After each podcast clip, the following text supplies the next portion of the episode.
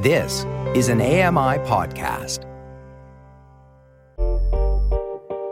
Hey, Dave Brown here. If you enjoy this podcast portion of our show, remember you can watch it live every day at 9 a.m. Eastern Time on AMI TV.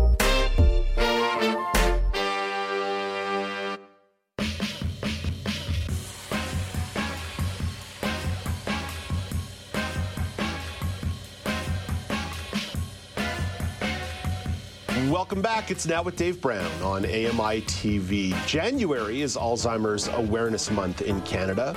Alzheimer's is the most common type of dementia. There is no one specific treatment proven to prevent dementia.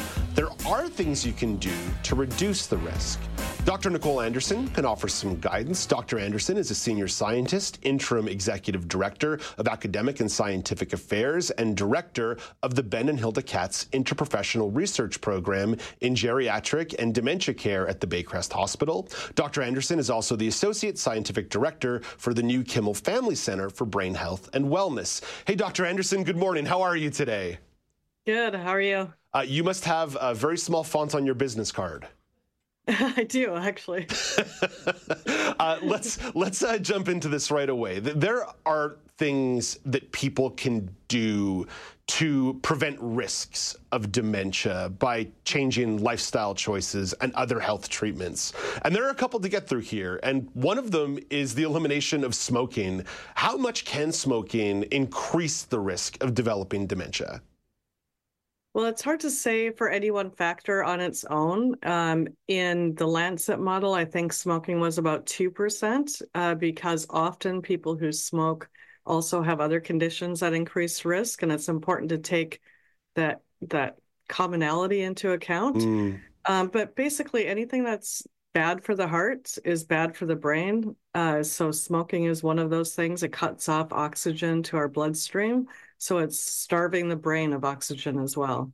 So, the... uh, so what the research shows is that for people who uh, previously smoked but quit five years or more ago, they look pretty similar to people who never smoked before in terms of their risk of dementia. So that's the good news: is quitting and sustaining your quitting uh, really significantly reduces your risk.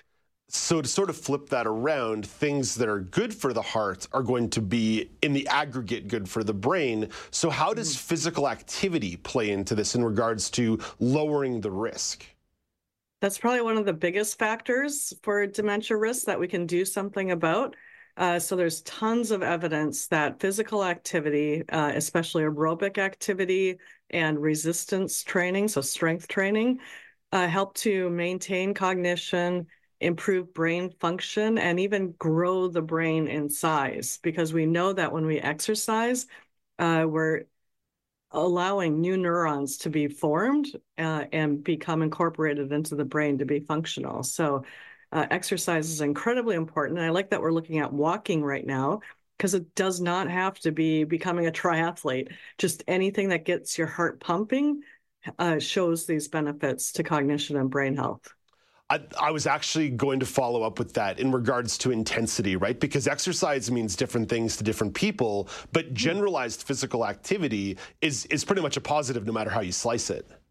Exactly. And what's vigorous for one person would uh, be dangerous for another person. So it's getting to your level of moderate to vigorous activity, whatever that is for you.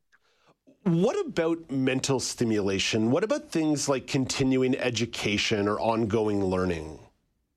Yeah, that also has been shown to be associated with improved cognition and lower dementia risk. Um, we know that when we're thinking, that also induces the growth of new neurons, but also it creates like a richer neural network. So, what we call better brain reserve so that if you do start developing the pathologies that lead to dementia, you have enough um, alternative pathways to use so that you might not experience cognitive decline despite the pathology. So it's important to always keep learning. It doesn't have to be formal education, it could just be uh, uh, reading books, attending lectures, discussion groups, what have you, whatever you, you are interested in should have benefits What about social engagement? I, I, I know that as uh, a few of my um, elderly elderly family members were, were, were, were, advancing in their lives, there was a lot of deliberate effort by them and my family to ensure that so regular social engagement was part of their life. How important is consistent social engagement? Yeah, that's another big one too. So when we're lonely, we tend to become depressed. We have elevated cortisol, which is our stress ho hormone, and that hormone is pretty toxic to the brain. So it's important to stay socially connected. And what the, the research shows too is that quality is more important than quantity.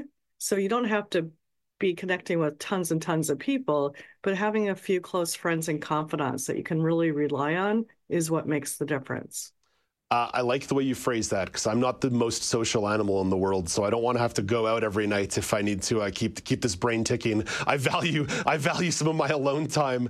Uh, I, I, I want to broaden the picture out a little bit here because there's been quite a bit of research on dementia and Alzheimer's, and there's still a lot of really good work going on. But as the population is aging, especially based on demographics in Canada, this is going to be a more and more important issue.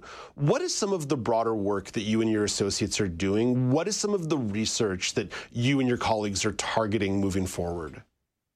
Yeah, so there's a worldwide initiative called the Finger Worldwide Finger Initiative to conduct multi-domain intervention trials for dementia prevention. So, um, unlike older studies that would just be, say, an exercise trial, now what we're doing is uh, addressing exercise and nutrition and social engagement, cognitive engagement, everything that you can think of all at once, uh, which we think will have a much more powerful benefit for dementia prevention. Um, and at Baycrest, in particular, at the Kimel Family Center for Brain Health and Wellness, um, that's a research study inside of a community center that's been recently built. Um, and it's a research study for people who are age 50 and over who do not have dementia um, and are willing to take part in the research study. And, and what happens is people get a very deep dementia risk evaluation looking at both their non modifiable dementia risk factors. The older we get, the more at risk we are. Women are more at risk than men. We can't do anything about these things. Um, but also importantly, looking at all of the modifiable dementia risk factors, the things that we've been talking about here today, as well as a host of other things as well and then giving people a personalized program strategy to implement within the center.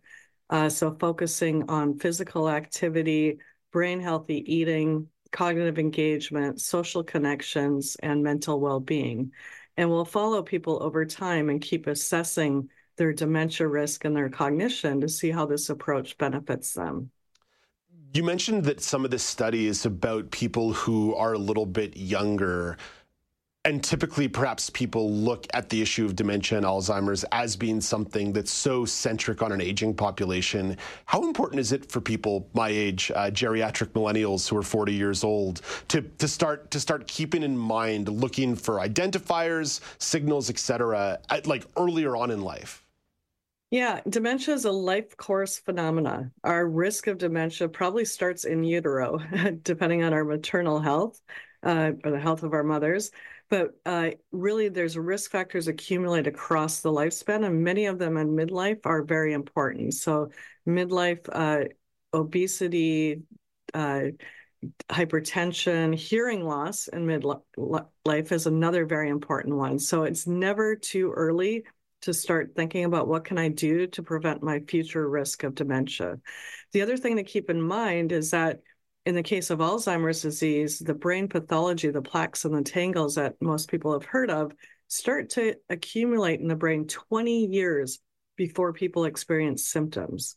So that's even more motivation that when you're in your 40s and 50s to start leading a healthy lifestyle to help prevent the effects of that pathology from affecting your ability to stay in good brain health. Dr. Anderson, so grateful for the time you took this morning. So grateful for the work that you and your colleagues are doing. Thank you for this. Have a lovely day. Yeah, you too. That's Dr. Nicole Anderson. Coming up after the break, it's the regional news update with a story out of Montreal. The city wants to revitalize its downtown core. I'll share that with you. This is Now with Dave Brown on AMI TV.